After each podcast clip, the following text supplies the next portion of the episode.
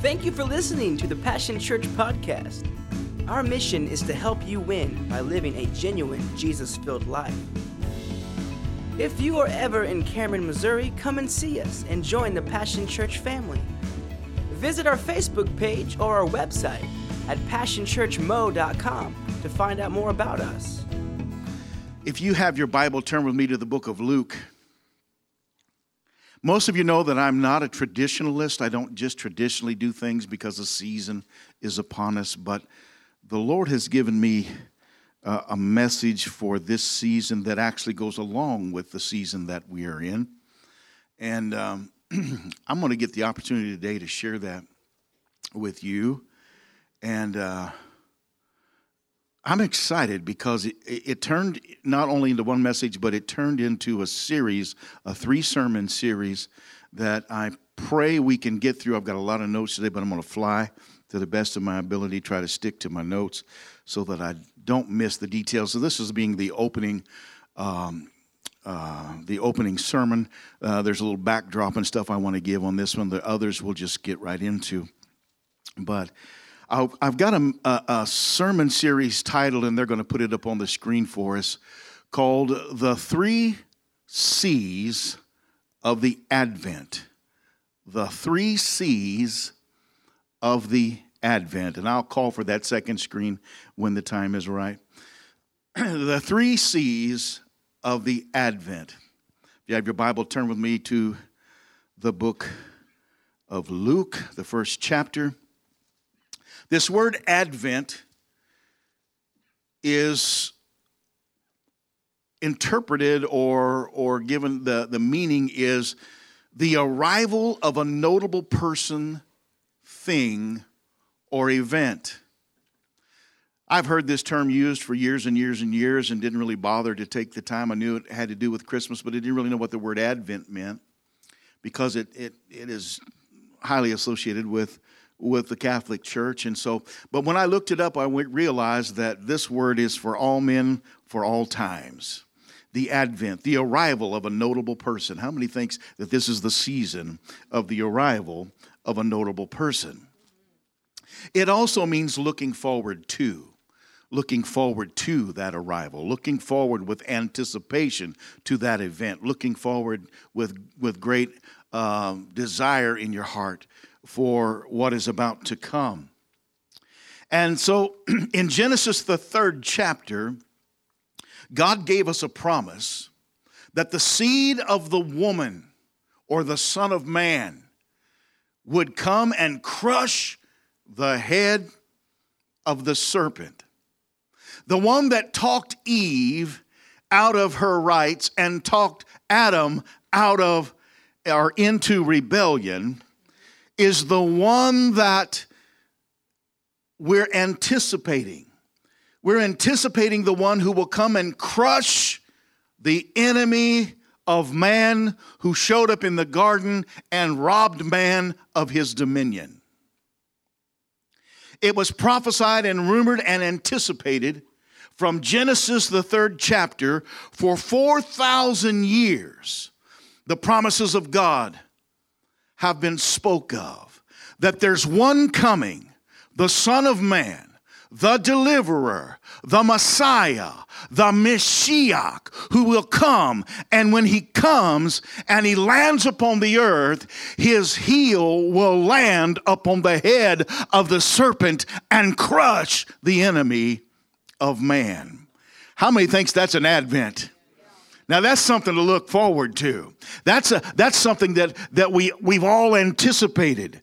And I'm looking forward to the second advent of Christ. I'm looking for the second coming of Christ. I've got the first one to look back to and one to look forward to. And I don't know about you, but we live in the most wonderful, opportune time because we're in between two advents. We can look back and see the last one. And may I remind you that I believe it was in 2015 that appearing over the sky was the same star and the same sign in the heavenlies that happened 2,000 years ago in the first advent, which lets us know that there are signs being hung in the heavens for us to remind us that the first advent has already happened, but the second one is yet to be birthed. Mm, I'm having fun already, and I've already got away from my notes. So it's been prophesied, rumored, and anticipated for 4,000 years. But how many understand that the promises of God are often veiled in time delay? At least what we think is time delay. It's always on time with God, but for us, it often seems delayed. And when God gives us either the whole body a promise or you individually a promise, it always feels like it should happen tomorrow. But how many have had God speak something to you and it took a while for that to come to pass in your life? And how how how antsy we get, how nervous we get. Now for 4000 years it's been rumored and the prophets have one by one systematically taken the time to let us know that this promise that was given to us in the uh, third chapter of Genesis in the garden is still upon God's mind, and He spoke it through Isaiah, He spoke it through all of the prophets. Mm. But now, uh, there, Israel is out of a 400 year silence. They're, they're in a place where there's been no prophetic word uttered for 400 years. It's that, it's that place of, how do I want to say this? Because eh, I don't have this in my notes. It is in that place of transition. That place where a promise is about to be birthed. The waiting has been there. The labor pains are vivid and we know that something is about to take place. Suddenly, after 400 years of prophetic silence, like the 400 years of bondage that Moses led the Egyptian and the children of Israel out of Egyptian bondage, suddenly signs have come to a small remnant. Suddenly, after 400 years of silence, there's angelic appearances. Suddenly there's angelic appearances. Suddenly there's cosmic signs in the heavenlies and the sun, the moon, and the stars. Suddenly there are announcements that are being made by angels proclaiming that he's coming to both the noble and the peasant. Miraculous events are happening, such as Zechariah and Elizabeth, who Elizabeth is far too old to be having children, yet she's got the promise of God and, and being impregnated in her old age. There are prophetic utterances yet to come from Zechariah, Simeon, and Anna. The stage was being set for the advent of the most notable person to ever visit planet Earth. The person upon whose shoulders was carried the government of God, who came to set the stage for the greatest event of all history in mankind the removal of sin, the fulfillment of the law, the resurrection from death, and the personification or indwelling of all who will just say yes to Him. Ladies and gentlemen, the, the, the word is telling us in the backdrop of the time that we're about to enter into the word of God, lets us know that he's being announced. He's on the way. He's on the way.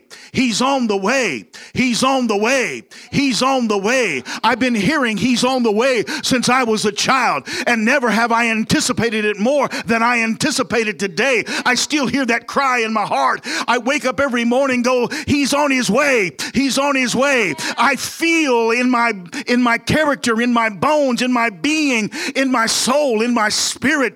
I live every day for the the the the over. Uh, how do I want to say this? For the outpouring of revival. I live every day knowing that God is on His way. The deliverer is coming. The deliverer is coming, and there are people who are still in need. There are people who are still short of the glory of God. There are people both inside the walls and outside of the walls that are in in desperate need for him to arrive. And I've never had more of an anticipation in my heart and in my life than I do right now in 2018 and about to be 2019. With each year, the anticipation grows for that great advent when God will come and return for his children. But in first century Israel, it is a time of frustration and anguish and Roman occupation. They've been invaded by secular idol worshippers who scorn God's law. They are under siege to Rome. And even though Israel is allowed to be self governed, they're only self governed so much because Rome is watching over all of their activity and weighing all that they do and suspicious of their motives at all times. They're dealing with occultic, perverse, unnatural in affection, overindulgent, entertainment based, self serving, self pleasing people that they've not had to deal with before. I would go into great detail on that, but I'm moving on. The church and the kingdom felt opposed and ridiculed and repulsed by the invaders. Rome ruled with an iron fist, and crucifixion and body torching and scourgings were done publicly to keep the people subservient in fear to Rome. The church was frustrated, and yet it profited from kickbacks from both governments, Rome and Herod.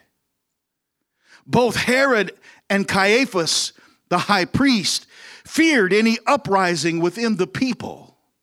They were afraid that if there was an uprising, the nation would be in jeopardy. The commonwealth or the people of Israel were taxed heavily and repulsed by Rome and in fear of Rome's influence on their youth. Overtaken by Roman perverse influences. And there is an undercurrent of both rebellion and righteous indignation. And out of these are formed such groups as the zealots who want an uprising and they want an overthrow and they want to overthrow Rome and take back right, what rightfully belongs to Israel. And they don't mind murdering to do it. Their king, Herod, is a puppet. The church is a taskmaster with its own versions of punishments both the king and the church fear any uprising for fear of losing their sovereignty and dignity as a nation. The people are chanting and wanting and murmuring and complaining and talking and stirring an excitement underneath it all about a deliverer. The government and the church want appeasement. Did you hear that? The government and the church want to just appease Rome. But there's great civil unrest, and Roman soldiers are watching every move of every person. The time, the temperature, and the tenure of Rome has set up the perfect moment for the arrival or advent of the deliverer. Matthew 22 and 14 says, For many are called, but few are chosen.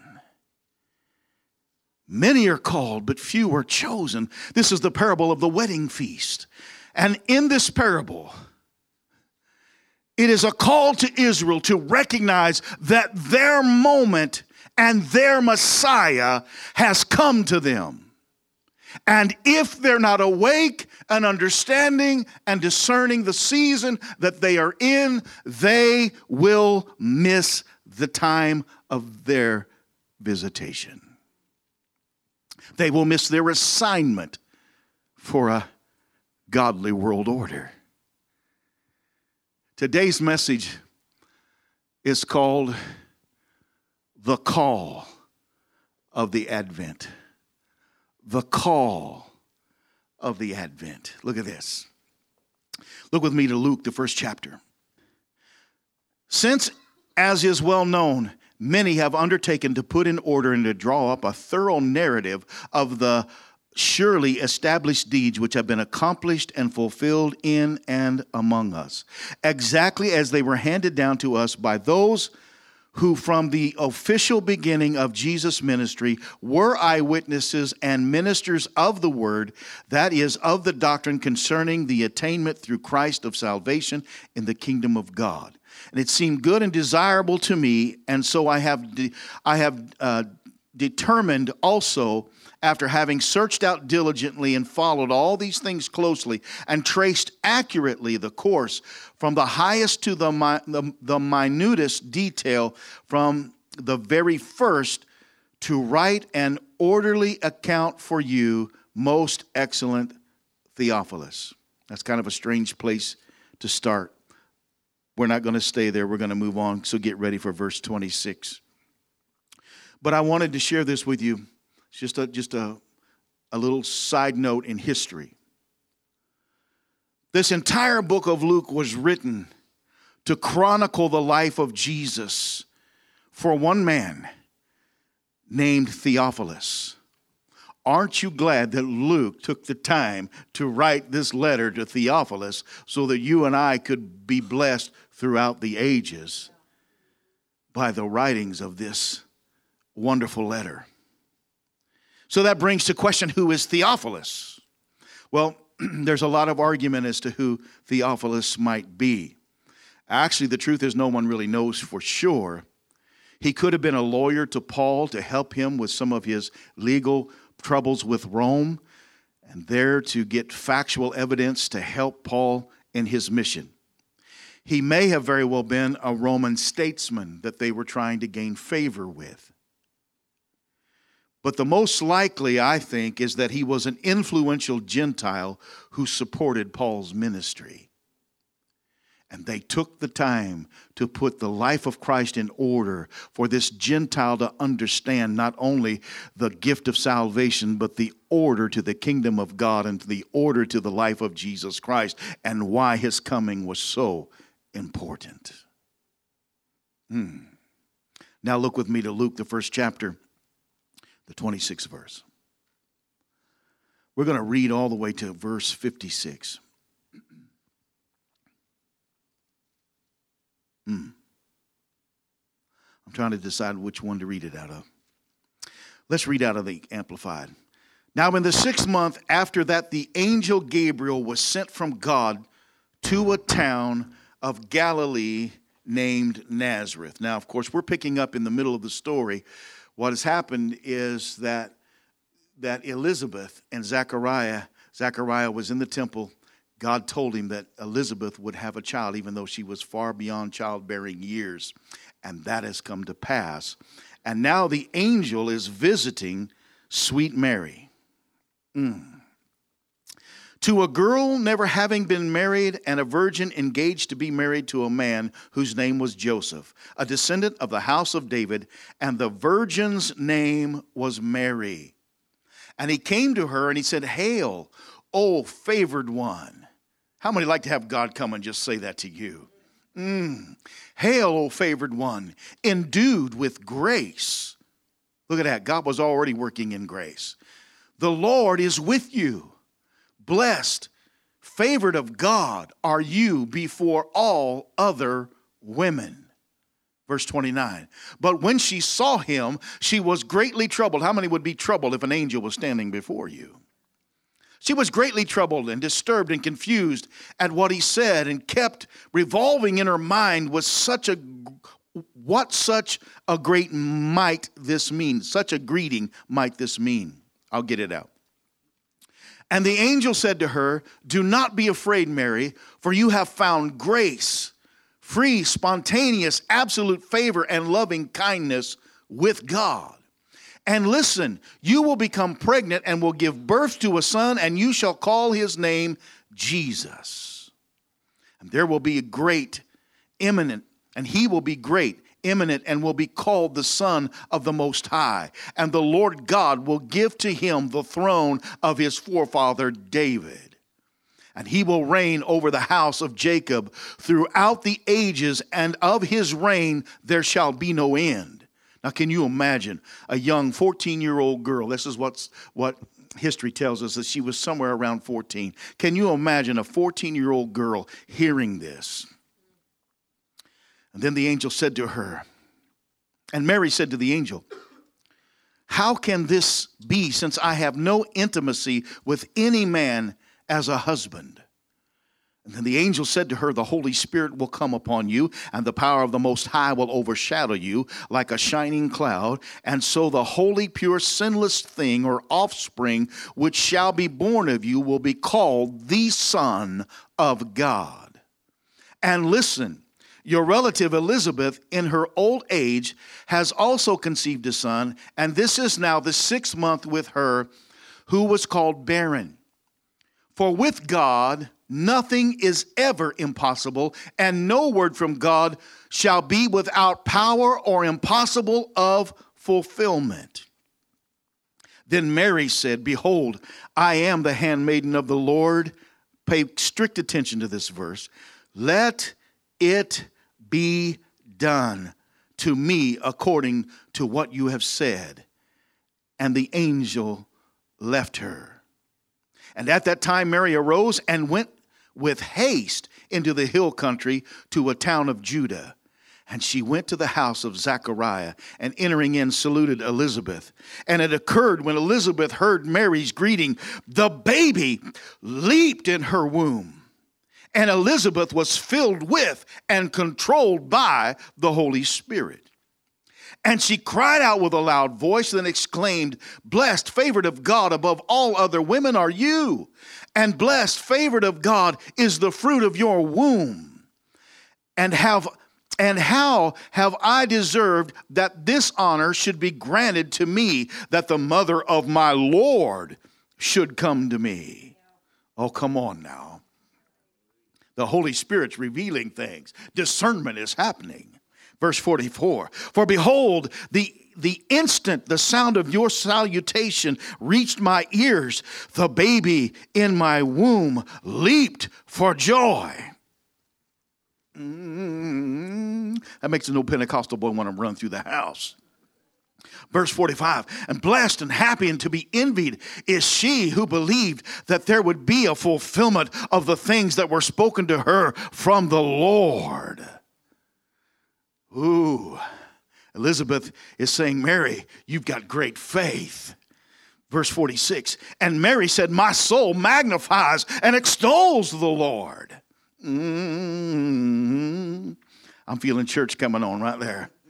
And my spirit rejoices in God my Savior. Verse 48 For he has looked upon the low station and humiliation of his handmaiden. For behold, from now on, all generations of all ages will call me blessed and declare me happy and to be envied.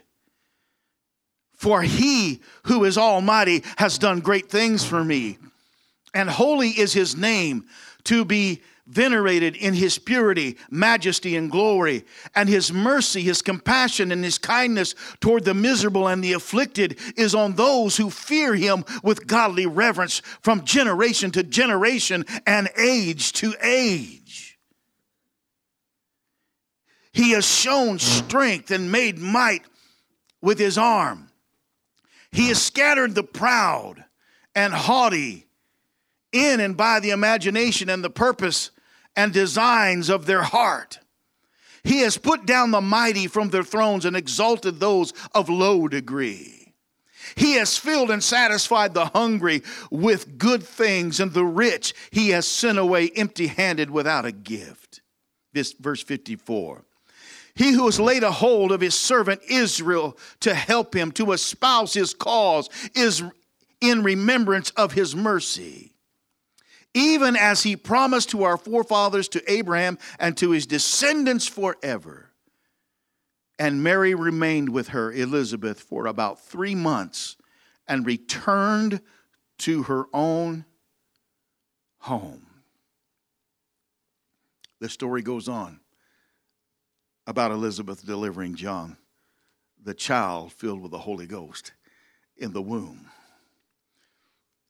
Mm. I'm about to break apart. I'm having fun and I haven't got started yet. So let's just start here quickly. I won't go into a long discourse. Zechariah serving in the temple, he's doing the duties of the high priest when an angel appears and tells him that his wife, who's far beyond childbearing years, shall bear a son. You know the story. For some reason in his heart, he had doubt, even though God was standing before him by the presence of an angel to tell him. Somehow he had doubt in his heart, and so the angel struck him dumb. The power of God left him without the ability to speak until the appointed day that he would align himself with the miracle of God. Elizabeth became pregnant with John the Baptist, the only person who was ever born spirit filled. The rest of us, we have, to, we have to make our way to God and find Him that way. But John was born already prepared. John was born already prepared to be what it is that God wanted him to be. Now, John still had a choice and he still had a will and he still had to align himself. But from the time John was born, even in the womb, he knew that he had a call of God. There's nothing more exciting than to be called by God. Who could say amen to that? Six months into her pregnancy, she's in the place of the promise when Mary gets a visitation the virgin who's engaged. Can you imagine, ladies and gentlemen, those of you who are my age, can you imagine you're letting your 14 year old get engaged? In our day and age, that is taboo, but in, in, in first century times, that was allowable. In verse 28, the announcement comes Mary, you're favored by God above all other women. I don't know about you, but I remember when, the God, when God called me, I was a 12 year old boy laying in my bed one night, and I was listening to uh, an eight track tape. I just, I just aged myself. I was laying in my room, and my room didn't have any doors except swinging doors, like an old bar room.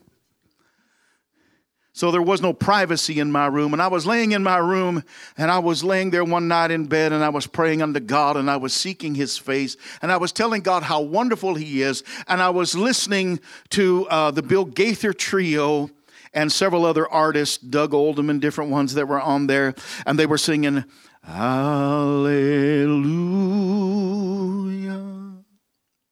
Hallelujah.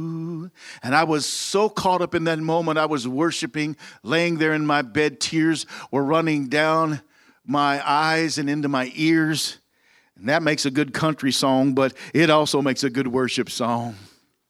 And I was laying on my back. I wasn't crying over some broken love or I wasn't jilted by some ex lover. I was laying there in love with the one and only love of my life, the greatest love I would ever know and I was worshiping Him. When I heard the Holy Spirit for the first time that I'd ever heard the voice of God speak to me and say, I want you to preach. And I said, But God, I'm only 12 years old. And as plain as I'm talking to you right now, the Holy Spirit said to me, If you'll open your mouth, I will speak for you. He took all my excuses away right then.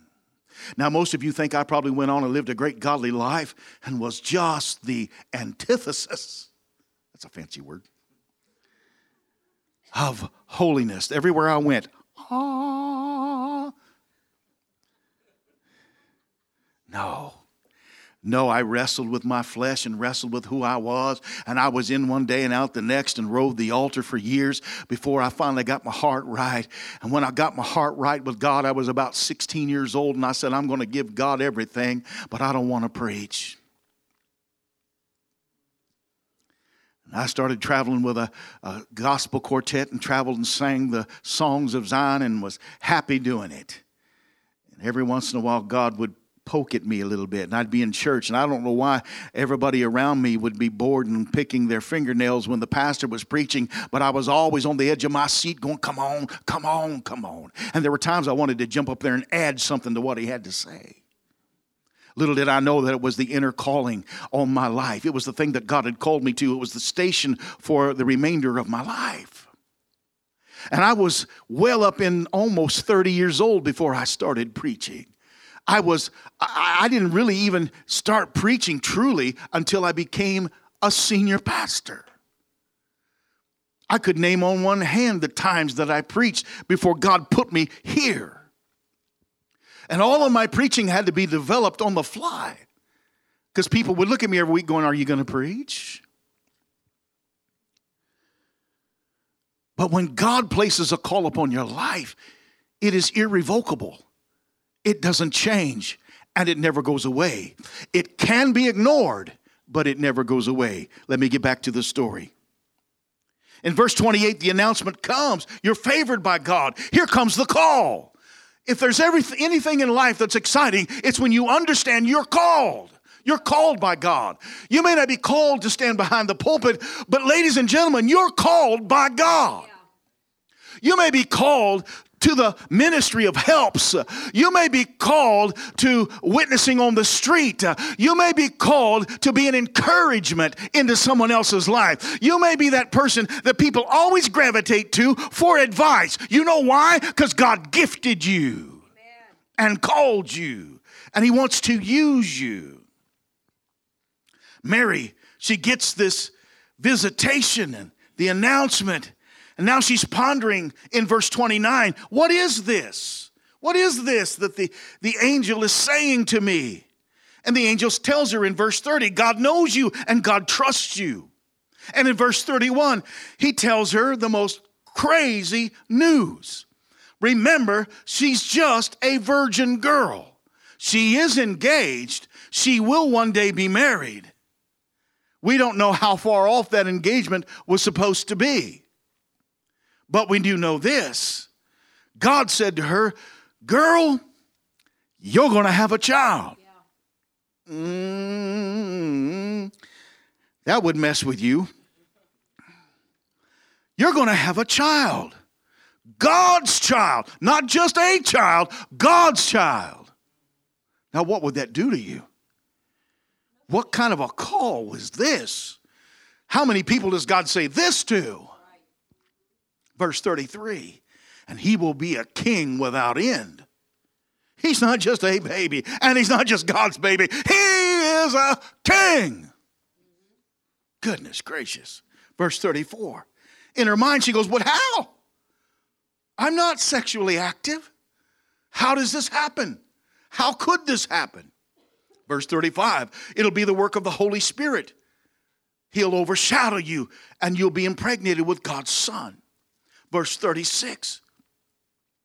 And the sign to you will be remember your cousin Elizabeth, too old for children? Oh, she's pregnant. She's pregnant. This is your sign, Mary, to know that what I'm telling you is the truth. This is the sign that you can go and wrap your mind around that lets you know that your faith is intact. Verse 37 For nothing is impossible with God. Go check it out. In verse 38, this is the most significant of all these verses. She says, I accept God's will for me. Let it be done. The angel was finished and he left, but in her heart, she had already made the choice God, I want your words.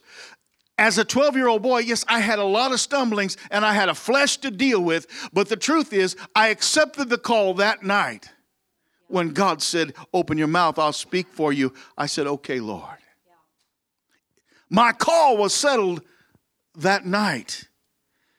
Now, here's what I want you to understand her will had to be involved, her permission was granted. Why? Because God never overrides a person's will. He will not. He created you a free moral agent. He's given you the right to pick and choose. This is why we're in the state we're in today because of what Adam chose in the garden. And the reason that we're in the state we're in today as believers is because Mary said yes. This miracle would be worthless if Mary was perpetrated upon and forced against her will. God is not a taskmaster or abusive. Had she rejected this opportunity, God would have sought another. But God already knew Mary's answer. He who knows the beginning from the end. He knew what he would find in Mary's heart. And ladies and gentlemen, can I remind you, she said yes. Mm.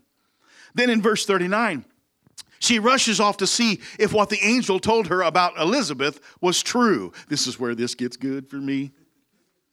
Mm. She comes in, she goes, Hello, Elizabeth. And Elizabeth, baby, leaped. Some of the greatest things in my life that have happened to me when God is moving just like today when I was standing here before you and God moved in this place. And I'm sorry, I know I look like a hog on ice, but when I feel the power of God moving and there are angels dancing in the building, I'm not going to stand by and do nothing. And it may not have been a pretty spectacle, uh, a spectacle on your part, but on my part, it was the most beautiful place I could be as I stood in the presence of God. My inner man was leaping. There was something in my belly leaping and shouting, There is a God and He is here. There is a God and He is here. There is a God and He is here. Wow.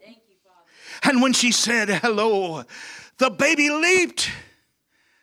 The first Holy Ghost experience was released from a child in the womb the carrier of the promise had stepped into the room and the child recognized that the Messiah was near. This child had just been sired. This child had just been placed there by the Holy Spirit. It hadn't developed yet. But when she walked in, uh, her faith came in with her. And when she walked into the room, uh, the baby already born of promise, filled with the Holy Ghost. Other babies wouldn't have jumped, but this one jumped because it recognized who he was. It recognized the presence of the Messiah in the room. And this baby leaped. This baby was to be the forerunner. This baby had a call before it was born. Mm. Man, I'm having fun. I got to hurry. The carrier of the promise was in the room. The Messiah at the conception of Mary's acceptance and obedience is already affecting the lives of others. And Mary came seeking a sign and entered into a Holy Ghost revival meeting confirmation of all the angel had said was now solidified in her heart. It's true. Elizabeth, the impossible is now possible through God. Her Holy Ghost filled child is already proving his destiny, responding to and leaping for his position as the forerunner of the Messiah, which puts a phrase in my heart. I've never met the songwriter, but I know him. Oh, Mary, did you know? Oh, Mary, did you know? Well, yes, we know that she received, but did she know the fullness? I doubt she really truly understood the fullness. Yet, when she's standing here with Elizabeth, oh, the first thing that comes out of Elizabeth's mouth as the baby leaps in her, she begins to speak a prophetic utterance about the child that is within her womb and how blessed Mary is for having taken on this uh, station in life. Mm. and they go on and they prophesy. But Mary, did you know? Did you understand what the angel was telling you? That you would deliver the deliverer. Mary, you were not only called, but you were chosen. Whew. Mary, did you know? Mary, did you understand you, the lowly peasant girl, would birth a king? Not only a king, but the king of all kings? Mary, do you really understand this is God's child? This is Genesis 3's promise come to pass. What Eve failed to do by disobedience, you, Mary, have accomplished by being obedient. Yeah. You have altered the future, Mary. You will birth hope for mankind. You will deliver the Prince of Peace. You will provide Israel and the world with the everlasting Lamb of the eternal sacrifice. You will deliver the Word to the world. I don't know if you caught that. You will deliver the Word For in the beginning was the. Oh. You will deliver the word to the scholars of the word those who will argue throughout the centuries and who've been arguing the word. When you're 12 years old, I don't know if you understand this, Mary, but when he's 12, he's going to confound them. He's going to mess them up. He's going to walk into the middle of them. And when they think they're so smart, a 12 year old child's going to tell them things that they can't even fathom. Because he is the word.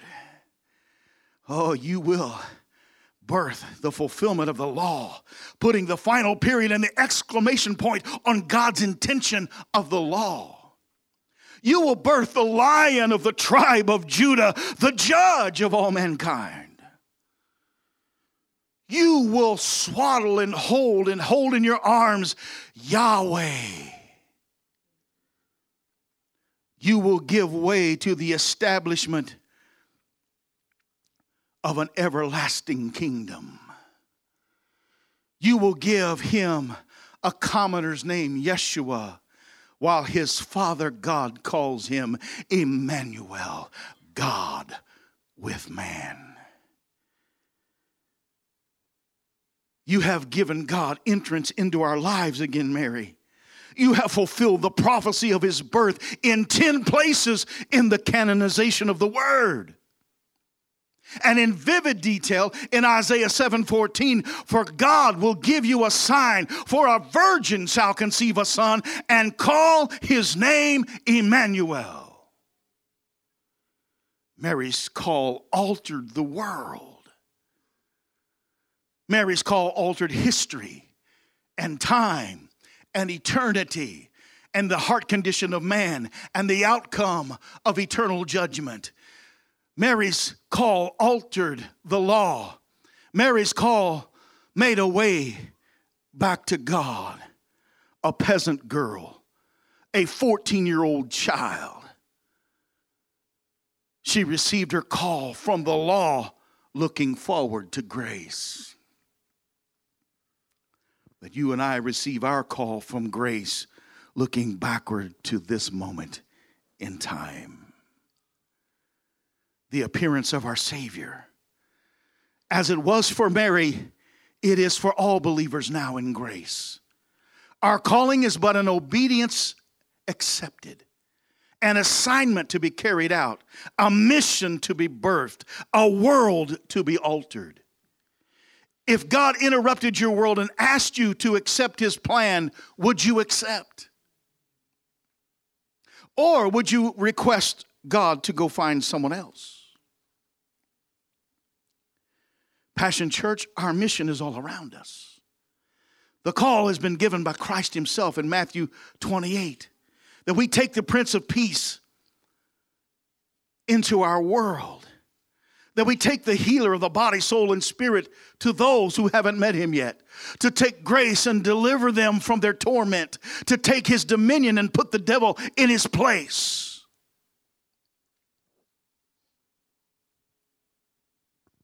Do any of these things make your baby leap? When you get the opportunity to share Christ with someone, does your baby leap? Mm. When you get the opportunity to share your testimony with somebody, does your baby leap?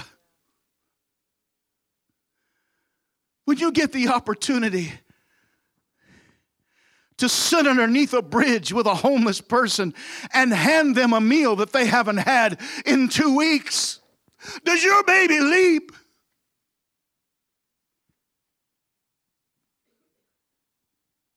Pastor Colleen and I know what it is to stand outside of an abortion clinic, protesting, but not protesting with ugliness in our heart, but protesting the loss of a life of a child because we understand how the Messiah was a child. Had he been aborted, the world would have been lost. And every child counts and every life counts. And we've stood outside of those places with great compassion upon the people who are going in to end an unwanted pregnancy, not there to condemn them, but to love them and to try to convince them not to throw away the great gift of God that's been placed within their life.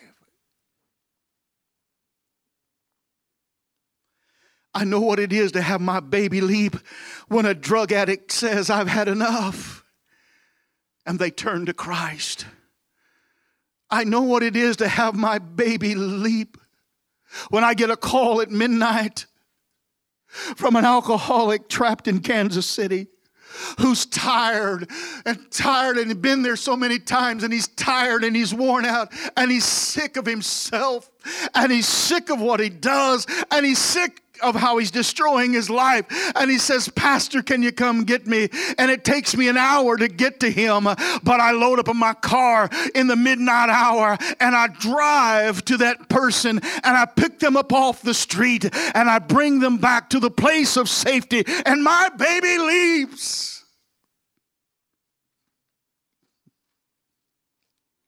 There's nothing like the call of God. There's nothing like God's call upon your life. And ladies and gentlemen, I want you to understand that everyone under the sound of my voice is called. But only those who accept the mission are chosen.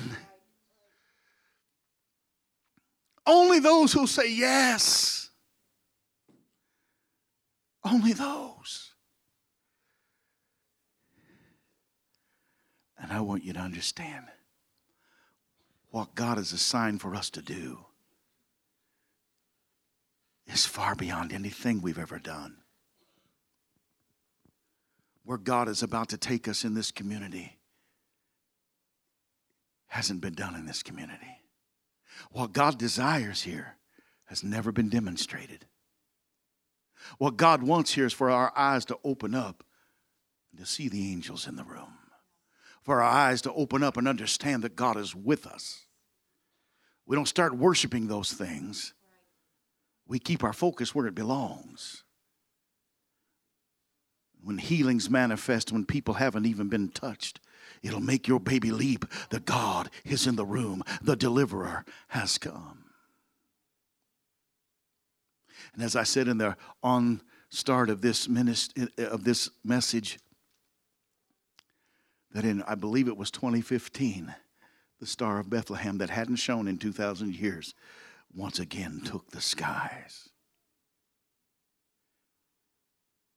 He's coming again. And he says he's going to leave a remnant of people on the earth for a period of time to get things done before he comes which means the signs of his coming are here. It means there's no time for us to delay, but there's there's only time for us to accept his will, to accept his call, and stop being called and start being chosen and going out and doing what it is God's called us to do. We're so glad you listened to this message today. Our goal is to bring hope, encouragement, help you win, all while building God's kingdom. At Passion Church, we believe in community. If you would like to partner with us in prayer or giving, then send us a message on Facebook or through our website, passionchurchmo.com. We'd love to hear how God is impacting your life through this ministry.